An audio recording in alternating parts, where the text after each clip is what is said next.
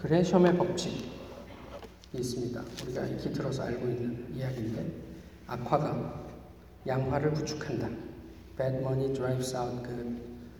아, 예전에 90년대 초반부터 한국 교회를 이렇게 휩쓸었던 아, 교회가 있습니다. 아, 마귀론으로 대표되던 교회 귀신론이라고 하는 게 더 좋겠네요.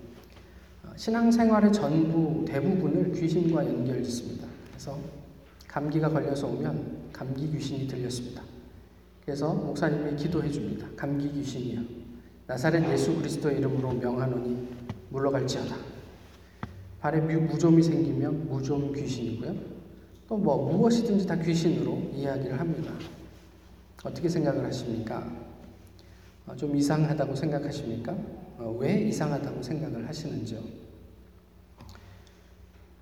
요즘 교회에 특별한 어, 이슈들이 있습니까? 특별히 한국 교회에 뭐 대표적으로 뭐 저희가 뉴스를 보든 SNS를 통해서 보는 것들이 뭐 세습 문제 아니면 뭐 이단 문제 뭐 이런 것들이 요즘 많이 올라오는 것 같아요. 특별히 이단과 관련해서는 이단 대책 세미나 뭐 이런 그런 프로그램이나 이야기들이 많이 예, 올라오곤 합니다. 이단 세미나가 틀렸습니까? 아니요, 저희가 이단에 대해서도 알아야 하죠. 그런데 뭐가 문제입니까? 혹 이런 세미나들 사이에서 어, 복음 뭐 전도 세미나 이런 거 들어보셨습니까?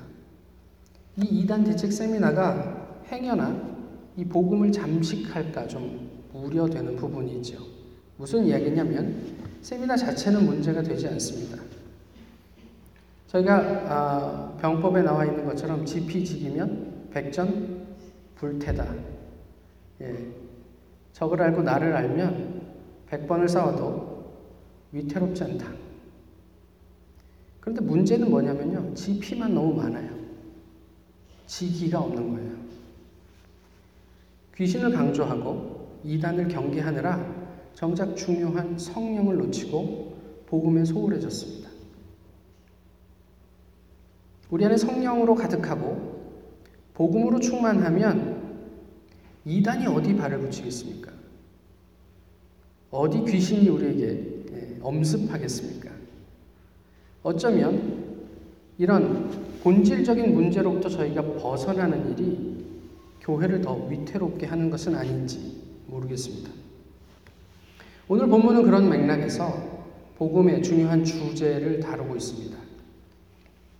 10장에서 12장은 다니엘의 마지막 환상에 관한 이야기입니다. 그래서 오늘 저희가 10장을 다루고요. 이제 다음 주 12장을 하면 다니엘을 마무리할 수 있을 거라고 생각이 되는데요. 어, 어떤 면에서는 다니엘의 주제를 이제 대단원의 막을 내리기 위해서 요약하면서 이제 마무리하는 자리이죠. 다니엘을 한마디로 요약을 하면 인자의 나라는 영원하다. 그걸 좀 더 그렇게 그 직설적으로 표현을 하면 인자의 나라만 영원하다. 나라와 나, 나라가 나라를 이어서 계속 등장할 것이고 왕이 왕을 이어서 계속 등장해서 세계를 제패하고 다스리는 것처럼 보이지만 궁극적으로 완성될 나라는 예수 그리스도 하나님의 아들 인자의 나라이다. 이런 이야기를 다니엘이 하고 있는 거죠. 오늘 읽었던 10장의 내용을 좀 보시면요. 1절에서 3절은 환상, 다니엘이 마지막으로 보는 환상의 어떤 배경을 설명하고 있습니다. 어, 큰 전쟁에 관한 어떤 환상을 보고 다니엘이 슬픔에 잠기죠. 그리고 21일 동안 그가 절식을 하며 통상은 금식이라고 이해하는데요. 금식하며 기도하는 모습으로 오늘 본문이 시작이 됩니다. 그리고 4절에서 6절은 환상 속의 한 사람을 이야기합니다. 여기에서 오늘 본문을 보시면 환상 속에 한 사람이 나오고요. 그 외에 다니엘이 어려울 때 이렇게 돕는 또 다른 존재들이 나오는데 오늘 본문이 이야기하고 있는 6절, 4절에서 6절, 그래서 특히 5절에서 얘기하고 있는 그 한 사람은 아, 성육신 하기 이전의 예수 그리스도를 어, 의미한다. 라고 대부분 어, 그 동의하고 있습니다. 7절에서 9절은 그 한 사람이 어, 다니엘과 주변 사람에게 준 충격을 묘사하고 있어요. 다니엘이 그 예수 그리스도를 만나고 있는데 어, 다니엘은 그 예수 그리스도의 모습을 보기도 했고요. 듣기도 했습니다. 그런데 그와 함께 있던 사람들은 아무것도 보지 못했대요. 또 들었다라는 표현도 없습니다. 그런데 그들의 반응은 뭐냐면 무서워가지고 떨면서 다 피해서 어디로 숨어버렸다 이렇게 얘기를 해요. 그러면서 다니엘 혼자만 남아있게 되었다라는 이야기를 하고 있어요. 지금 예수 그리스도 앞에 섰을 때 사람들이 무엇을 보고 그렇게 두렵고 떨었는지 모르겠습니다만은 어쨌든 뭐 다니엘이 하나님을 만나고 있는 모습을 보면서 두려웠든 아니면 예수 그리스도의 모습은 보지 못하고 음성만 듣는 그 음성 속에서 그들이 어 뭐 경악할 만큼 두려움이 느껴졌든 어쨌든 다니엘 주변에 모여 있던 사람들이 다 다니엘을 피해서 떠나가고 숨었더라 이렇게 이야기를 하고 있습니다.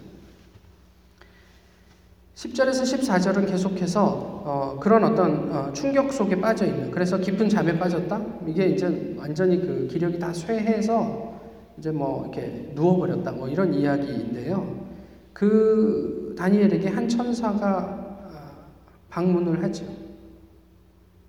그래서 다니엘을 좀 회복시키고 겨우 다니엘이 무릎과 무릎을 일으켜서 이제 그 좀 앉을 수 있게 됐지만 여전히 떨고 있었다. 이렇게 얘기를 해요. 얼마나 예수 그리스도를 만난 일이 그에게 두려움이었으면 그렇게 떨고 있었을까 싶은데요. 그 천사가 왜 자기가 이렇게 늦게 방문했는지 또 이번 방문의 목적이 무엇인지 그 이야기를 14절에서 하고 있지 않습니까? 어, 내 백성이 당할 일을 내게 깨닫게 하러 왔노라. 이게 21일을 지체해서 온이 이 천사가 다니엘에게 한 이야기예요. 그런데 오늘은 이그 어, 본문에 나와 있는 내용 하나하나의 어떤 그런 그 예언적인 의미에 대해서는 말씀드리지 않겠지만 그런데 이 천사의 말을 듣고 다니엘이 다시 한번 쓰러집니다. 그게 이제 15절에서 17절의 이야기죠. 천사의 이야기가 다니엘에게 준 충격이 이만저만한 게 아니에요. 그래서 오늘 본문은 뭐라고 얘기하냐면 말 한마디도 할 수 없을 만큼 기력이 쇠해버렸습니다. 그리고 마치 숨, 숨도 멎어버릴 것 같은 그런 충격 속에 다니엘이 빠지게 되죠. 그리고 마지막에 18절에서 끝까지 쇠약해진 다니엘을 격려하면서 위로하는 천사의 모습이 나와요. 특별히 19절에 다니엘아 큰 은총을 받으니여 큰 은총을 받은 다니엘이여 두려워하지 말라. 평안하라. 강건하라. 강건하라 이게 어쩌면 오늘 본문에서 이야기하고 싶은 가장 중요한 대목이 아닌가 싶습니다. 본문이 무엇을 말하고 있는가 이런 부분들을 저희가 좀 어, 생각을 해보면 좋겠는데요. 첫 번째로 본문이 중요하게 얘기하는 게 예수 그리스도입니다. 다니엘서는 끊임없이 인자 같은 이가 하늘로부터 내려와서 이런 이야기들을 반복해서 합니다. 7절의 말씀이 7장의 말씀이기도 한데 그래서 예수 그리스도에 대한 어떤 그 집중을 잃어버리지 않아요. 말씀드렸던 것처럼 다니엘서의 가장 중요한 핵심은 인자의 나라가 영원하다입니다. 그 예수 그리스도에 대한 언급을 7절에서 하고 있죠. 그런 다음에 그 예수 그리스도, 하나님을 만났던 사람들이 어떤 반응을 보이는가? 그 앞에서 두렵고 떨리고 그래서 마치 그냥 죽은 사람처럼 이렇게 이렇게 그 이렇게 모든 기력이 쇠하게 되었다라고 얘기를 해요. 이사야 선지자가 이야기했던 것처럼 화로다 나여 망하게 되었도다. 내가 죄악 중에 살면서 죄악 죄악 중에 있는 백성과 함께 살면서 하나님을 배웠음이로다 이렇게 얘기를 하죠. 이게 무슨 이야기냐면 하나님 앞에 설 때 비로소 우리의 죄됨을 보게 되더라는 거예요. 죄 문제. 그래서 그 흠 없으신 공의로우신 하나님 앞에 섰을 때 우리가 느끼는 두려움은 무엇이냐면 아 이제 내가 죽었구나라는 그 두려움이라는 거죠. 그런 다음에 그 하나님을 알고 믿었던 사람들이 또 경험하게 된 또 다른 차원의 쇠진, 소진이 있습니다. 그 소진으로부터 하나님께서 어떻게 그걸 회복시키시는가 이런 이야기를 담고 있어요. 가만히 보면 이게 복음입니다. 예수 그리스도 그리고 그 예수 그리스도를 통한 죄 인식 그리고 자연스러운 그 귀결이지만 그 죄를 인식함으로 인해서 우리가 회개의 자리로 나갈 수밖에 없게 되고 그리고 하나님께서 말씀하신 하나님의 평안을 경험하게 되는 것. 제가 몇 차례 말씀을 드렸지만 구약 성경에서 얘기하는 샬롬은 단순하게 평화 평화를 비는 것이 아니라 아, 우리의 전적인 회복과 온전함, 아, 이거 창, 원래 창조된 모습으로의 어떤 그런 복귀, 회복, 이런 것을 통괄하는 의미입니다. 샬롬이라는 건 우리가 생각하는 평화보다 훨씬 더 큰 의미를 가지고 있다고 말씀을 드렸죠. 복음과 관련해서 보면 하나님 앞에서 경험하는 두려움과 그로 인한 쇠약함보다는 하나님의 회복해 하심이 오늘 본문에서는 더 중요하게 비중 있게 다루어지고 있습니다. 의인과 죄인의 차이가 무엇일까요? 의인과 죄인의 차이는 하나님을 경외하는가입니다. 하나님을 알지 못하는 사람, 그걸 성경은 통상 어, 그 불의하다, 죄다 이렇게 이야기를 하는데 하나님을 알지 못하는 사람은 하나님을 두려워할 이유가 없습니다. 근데 하나님을 아는 사람은 하나님 앞에서 두려워하게 되죠. 그런데 문제는 뭐냐면요. 요즘 교회에 그 두려운 하나님이 사라졌습니다. 예수 그리스도의 사랑, 아버지의 사랑. 그래서 하나님 믿으면 만사가 잘 되고 하나님 우리를 사랑하시기 때문에 모든 것을 내가 원하는 그것을 형통하게 하고 또 넉넉하게 부어 주실 수밖에 없는 존재라는 쪽에서만 우리가 하나님을 이야기하지 그 하나님의 공의로우심, 하나님의 심판, 하나님의 정의 이런 것에 대해서는 교회가 별로 언급하지 않습니다. 왜냐하면 그것을 언급하려면 우리의 죄를 이야기할 수밖에 없고 교회 안에서 그런 죄를 언급하는 게 상당한 부담이거든요. 특별히 저희가 우리는 죄인임이라고 고백하는 분들과 더불어 하나님 앞에서 죄를 이야기하는 것은 그런 뭐 그렇게까지 부담스럽지는 않죠. 그런데 교회가 사람들을 끌어들여야 할 목적이 있다면 죄를 이야기하는 건 상당히 부담스럽습니다. 하나님을 알지 못하는 사람이 내가 왜, 내가 뭘 잘못했는데, 이런 입장에서 우리가 우리의 죄됨을 인정한다, 이야기한다? 어려운 일이에요. 뭐 그런 모든 여러 가지 일들을 우리가 다 배제하고서라도 실제로 교회 안에서 죄 문제를 언급하고 있는 일들은 과거에 비해서 현저하게, 아니, 거의 없다시피 합니다. 하나님의 회복하게 하심은 먼저는 죄인으로서 하나님 앞에서 경험하는 영원한 멸망에 대한 두려움으로부터의 회복이 있습니다. 이것은 말씀드렸듯이 우리 자신에 대한 죄 인식의 문제입니다. 이게 전제되지 않으면 회복은 이야기할 수 없어요. 천하의 바울도 끊임없이 자신을 돌아보면서 내가 죄 아래 사로잡혀 있는 것을 본다라고 이야기를 했다면 아니 내가 이렇게 하나님의 사역을 하면서 복음을 전하고 사람들에게 예수 그리스도를 전하는데 이렇게 전한 후에 오히려 나는 버림을 받을까 두려워하기 때문에 나는 날마다 나를 쳐서 복종시킨다. 이게 사도 바울의 고백입니다. 신상원 목사의 고백이면 이해할 법도 해요. 사도 바울하고 비교하면 한참 떨어지니까 그럴 수 있죠. 그런데 사도 바울도 내가 남에게 복음을 전하고 그들이 하나님의 앞에서 구원을 받게 한 후에 오히려 나는 저주를 받아 나락으로 떨어질까 두려워한다. 그래서 날마다 나를 쳐서 복종시킨다. 이게 사도 바울의 고백이에요.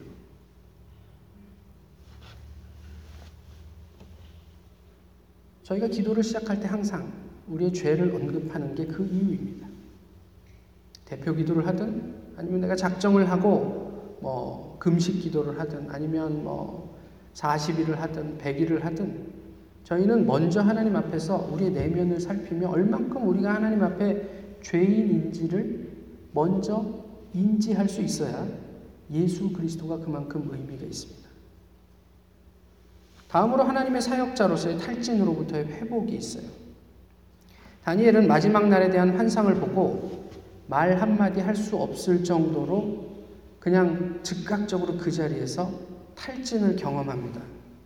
그리고 호흡도 할 수 없을 정도로 고통스럽다고 이야기를 합니다.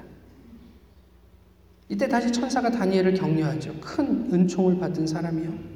두려워하지 말라. 평안하라. 강건하라. 강건하라. 이걸 우리가 아멘 하고 받을 수 있습니까? 왜 못 받아요? 그게 하나님의 역사인데요. 다니엘에게 한 이야기를 먼저 들으세요. 큰 은총을 받으니요. 큰 은총을 받은 사람이요. 다니엘서를 저희가 살피면서 다니엘에게 가장 가장 중요하고 핵심적인 게 무엇이었냐면 일상의 경, 경건이었다고 말씀을 드렸어요. 자기 민족을 품고 자기 자신을 돌아보며 하나님 앞에 매일 하루 세 번 열린 창으로 예루살렘을 향해서 성전이 있는 곳을 향해서 기도하기를 쉬지 않고 심지어는 목숨까지 걸었던 그 일상 속에 천사가 다니엘에게 하는 말을 들으십시오. 큰 은총을 받으니요. 이 큰 은총을 받았다는 얘기는 헬라 히브리어로 보면 보석 같은 존재다는 얘기예요. 이스라엘 민족은 지금 압제 속에서 포로로 그냥 정말 힘들게 살고 있는데 그 안에서 보석처럼 빛나고 있는 다니엘의 존재를 하나님께서 인정하고 있는 이야기죠. 바로 그 다니엘을 향해서 두려워하지 말라. 평안하라. 강건하라. 이렇게 하나님께서 말씀하고 있죠. 엘리야를 기억하십니까? 엘리야 하면 뭐가 제일 먼저 기억이 나십니까? 850대 1 맞짱 떠갖고 이겼다. 뭐 이런 거잖아요. 아세라 선지자와 바알 선지자 850명과 대결해서 엘리야가 하나님의 살아계심을 증명합니다. 봤지? 그런데 이내 곧 그는 가장 깊은 영적인 나락으로 떨어집니다. 그리고 광야로 도망쳐 나가서 하나님 이제 충분합니다. 저 이만큼 일했으면 됐습니다. 이제 저를 데려가 주십시오. 이렇게 하나님께 기도합니다. 그때 하나님께서 까마귀를 보내서 먹게 하시고 기력을 찾게 하시고 좀 더 걷게 하시고 그리고 하나님께서 그에게 말씀해 주시지 않습니까? 그런데 우리가 궁금한 거는 이거예요. 850대 1로 싸워서 이겼으면 영웅입니다. 그 정도 능력이면 세계가 주목해야 될 사역자예요. 근데 왜 그가 그런 극심한 탈진에 빠져들게 되는가 하는 거죠. 성경은 그것에 대해서 이유를 설명하지 않습니다만 상황들을 보면 저희가 좀 이해할 법합니다. 850명이 죽었다라는 소리를 듣고 이세벨이 그렇게 이야기합니다. 내가 오늘 너를 잡아서 반드시 죽일 것이다. 이렇게 얘기합니다. 이세벨은 하나님을 무서워하지 않습니다. 하나님을 모르기 때문에 그랬겠죠. 기세가 등등합니다. 850대 1로 싸워서 이겼으면 와 네가 우리 동네에서 짱이다 이렇게 인정할 법도 한데 이세벨은 인정하고 싶지 않습니다. 하나님 아니라 하나님 할아버지가 와도 엘리야에게 아, 그렇게 무릎 꿇고 싶지 않습니다. 엘리야 입장에서 보면 얼마나 허탈합니까? 이만 하면 인정할 법도 하지 않습니까? 하나님께서 그렇게 역사하셔서 하나님의 살아계심을 보여주셨으면 주변에 있는 사람들이 하나님을 인정할 법 하지 않습니까?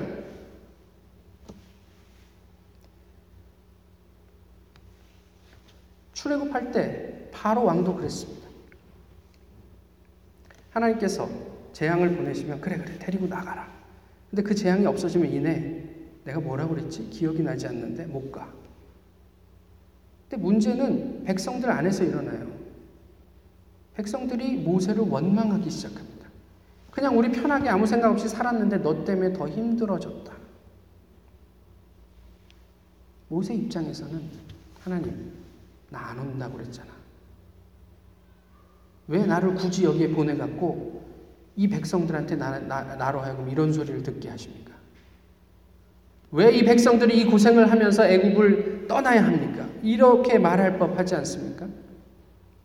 하나님이 역사하십니다. 그렇지만 세상의 반격이 만만하지 않습니다. 하나님께서 세상을 통치하시고 컨트롤하십니다. 그렇지만 우리의 뿌리 깊은 죄의 근성이 끊임없이 하나님을 저항하게 합니다. 쉬운 일이 아니에요. 다니엘이 된다. 어떤 생각을 가지십니까? 한 나라의 최고 어, 뭐 왕, 왕 밑에 최고로 이렇게 뭐 뭐죠? 출세한 사람, 아, 모든 이상과 꿈 이런 것들을 다 해석할 수 있는 영적인 능력자 이런 것들을 생각하십니까? 맞습니다. 그런데 다니엘을 생각하시면 다니엘이 져야 했던 그 영적인 무게도 함께 생각하셔야 합니다. 다니엘이 되고 싶잖아요. 그러면 그그 가슴을 쥐어뜯는 다니엘의 영적인 무게도 우리가 고민하셔야 되는 거죠. 자녀들 나오면 특히 아들인 경우에 데이빗, 데니얼 이런 이름들은 참 많이 있습니다. 이 외에도 혹 뭐 데이빗이나 데니얼이 아닌 경우에도 많은 경우에 성경의 인물을 가지고 아이들의 이제 미국 영어 이름을 짓지요. 근데 저는 어떤 부모에게서도 아직까지 우리 아이의 이름을 가룟 유다라고 짓겠습니다라고 들어본 적이 없어요. 왜 가룟 유다라고는 이름을 짓지 않으십니까? 가룟 유다가 배신자라서요. 뭐 굳이 설명하지 않으셔도 우리가 아는 어떤 기본적인 정서가 있죠. 우리는 가롯 유다의 삶이 별로 달갑지가 않습니다. 특히나 그의 마지막 자살이 아, 정말 별로 어, 반갑지가 않습니다. 그런데 부모님들은 자녀의 이름을 다니엘이라 짓고 기도는 우리 아이가 가롯 유다처럼 살기를 원한다고 하고 있습니다. 이름은 다니엘이라 짓고 하나님 우리 아이는 그렇게 명시적으로 말씀하시진 않지만 우리 아이는 가도, 가룟 유다처럼 살았으면 좋겠습니다. 이렇게 기도합니다. 1600, 어, 몇 년이지? 1636년 병자호란이 있었죠. 어, 남한산성 내에서 이조판서 최명길과 예조 판서 김상헌이 부딪힙니다. 이조판서 최명길은 당시 어떤 그 주변 정세를 읽고 어, 후금에서 청이 된 청나라가 된 이쪽 칸에게 우리가 일단은 그, 그 군신의 예를 맺고 후위를 도모해야 한다 이렇게 얘기를 하고요. 예조 판서 김상헌은 절대로 미개한 오랑캐와는 말을 섞어서는 안 된다. 우리가 죽더라도 끝까지 결사항전하다가 그런 어떤 그런 그, 그 죽어야 한다 이런 얘기를 하죠. 결국 최명길의 주장대로 인조는 삼전도에서 치욕을 당하고요. 김상헌은 남한 산성에서 자결합니다. 김상헌의 삶을 놓고 한번 보십시오. 선비로서, 학자로서 소신 있게 살았던 사람입니다. 그러나 당시 국제 정세에는 국제 정세의 흐름과는 다르게 왕에게 간언했죠. 그리고 그 소신에 따라서 자기는 도저히 이 오랑캐 앞에서 머리 숙이는 치욕을 감당할 수 없어서 자결로 자기의 삶을 마무리합니다. 구한 말에도 일제에 합병되는 되는 것을 보지 못해서 스스로 목숨을 끊었던 많은 우리의 선조들을 보시면 이해할 법합니다. 저희가 그들을 보면서 자살로 삶을 마감한 불행한 사람이라고 평가하지 않습니다. 전태일 열사에 대해서 우리가 저 사람은 자살한 사람이야 라고 이야기하지 않습니다.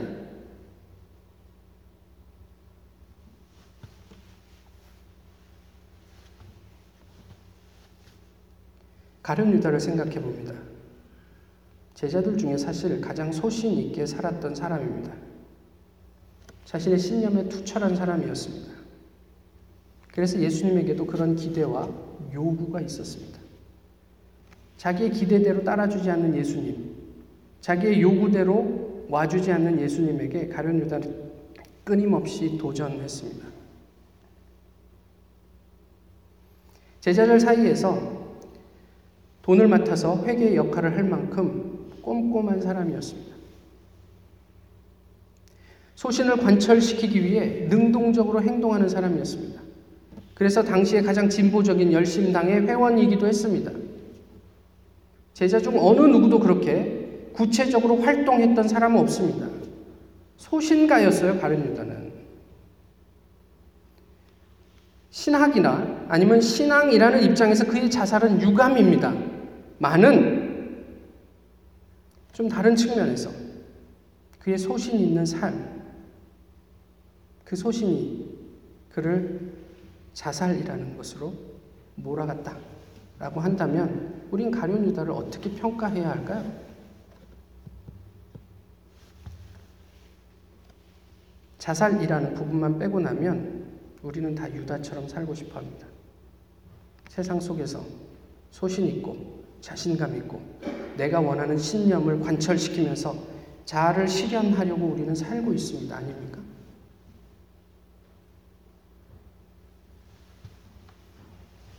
지금 우리가 추구하는 삶이 그런 것 아니냔 말이에요. 만약에 내가 지금 걸어가는 이 길이 어, 뭐 5년, 10년 그 미래에 아무것도 나에게 보장해 줄 수 없다면 저희가 내가 가진 신념 때문에 그 길을 갈 수 있습니까? 내가 가는 이 길 끝에 내가 가진 신념 때문에 자살이라는 나의 어떤 그런 삶이 기다리고 있다면 그 길을 갈 수 있습니까? 우리 자녀들에게 그 길을 가라고 독려할 수 있겠습니까?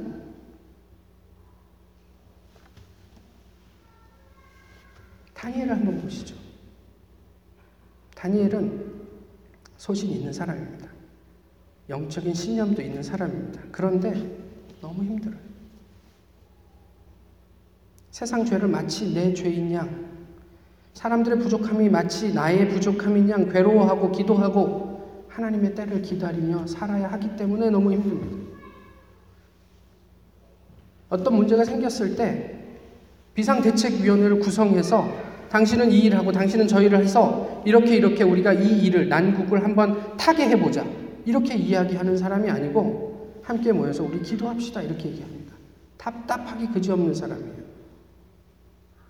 이런 사람이 성경 안에서는 아름답습니다. 근데 우리가 일상을 살아가는 삶의 자리에서는 답답한 사람입니다. 아니, 지금 빨리 문제를 해결해야 되는데 왜 기도만 하자고 하십니까? 정말 그렇습니까? 다윗이 사울이 자기를 잡으러 오는데 자기 부하들이 빨리 피합시다. 이렇게 이야기합니다. 그래? 기도해보자. 하나님, 사울이 나를 잡으러 오는데 피해야 할까요? 하나님의 응답을 듣고 그제서야 뒤늦게 피신합니다. 피하면서 그 자기 그 주변에 있던 신하들이 뭐라고 얘기했을까요? 아니, 우리가 빨리 가자고 그랬잖아. 조금 일찍만 떠났어도 우리가 이렇게 허둥대면서 이렇게 피하지는 않았을 거 아닙니까? 제발 우리 말도 좀 들으세요. 기도만 하지 말고. 라고 하지 않았을까요?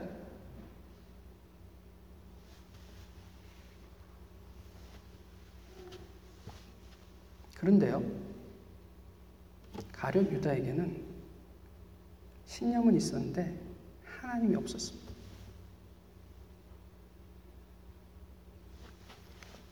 다니엘에게는 오늘 본문이 보듯이 하나님의 천사가 있습니다. 다니엘처럼 사는 게 만만치가 않아요. 저희 자녀들이 다니엘처럼 살기를 원하신다면 기도 많이 하셔야 됩니다. 우리가 먼저 그들에게 하나님의 천사가 되어줘야 합니다. 만만치가 않아요. 그런데 그가 지치고 쓰러질 때마다 하나님의 천사가 그를 위로합니다. 큰 은혜를 입은 사람이야. 두려워하지 말라. 평안하라. 강건하라. 이것이 오늘 하나님을 예배하는 우리가 누리게 되는 은혜입니다. 이것이 복음입니다. 신념이 있냐 없냐의 문제가 아니에요. 우리에게 예수 그리스도가 있느냐 없느냐의 문제입니다. 하나님의 천사가 우리를 지켜내고 있느냐 없느냐의 문제입니다. 내가 평탄하게만 사느냐 아니면 좀 거친 길을 가느냐의 문제가 아닙니다. 우리가 만나는 여러 가지 난관 앞에서 나를 위로하고 격려하는 하나님의 천사가 우리에게 있는가 없는가의 문제입니다. 이게 복음이에요.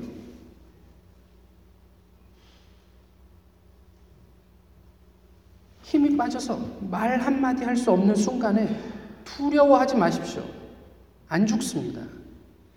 하나님이 계시면 죽지 않습니다.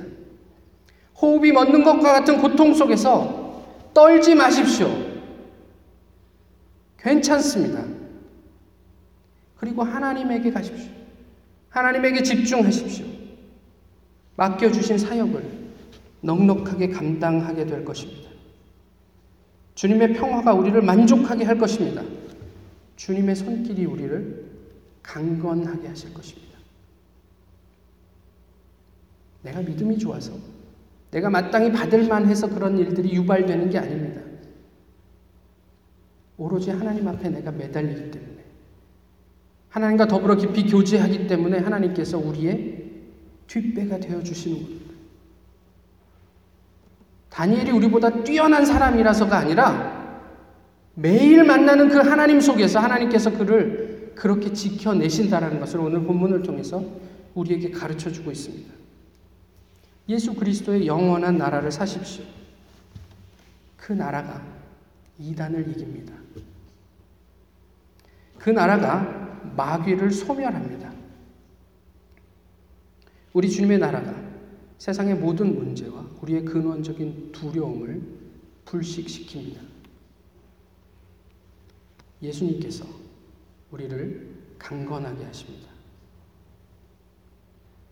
큰 은총을 입은 자요. 두려워하지 말라. 평안하라. 강건하라. 기도하겠습니다. 귀하신 주님, 오늘도 주님 앞에 예배하게 하심을 감사합니다. 주님께서 이 땅에 오신 이유가 저희를 살리시기 위함인데 저희는 세상 가운데 무엇이 그렇게 불안하고 두려운지요. 하나님께서 저희를 영원한 하나님의 나라를 인도하실진데 저희가 이 세상 속에서 무엇에 집중하면서 살고 있는지요. 모쪼록 예수 그리스도를 보게 하시고 하나님 허락하신 복음에 집중하게 하시고 우리의 삶 가운데 그 복음을 드러내며 주님과 더불어 동역하는 일에 두려움 없이 맞설 수 있도록 주님께서 지키시고 인도해 주옵소서. 모쪼록 저희 모두가 큰 은총을 입은 자여 두려워하지 말라 평안하라 강건하라 하나님의 음성을 듣는 한 사람 한 사람이기를 원합니다. 예수 그리스도의 이름으로 기도하옵나이다. 아멘. 다 같이 일어나셔서 함께 찬송가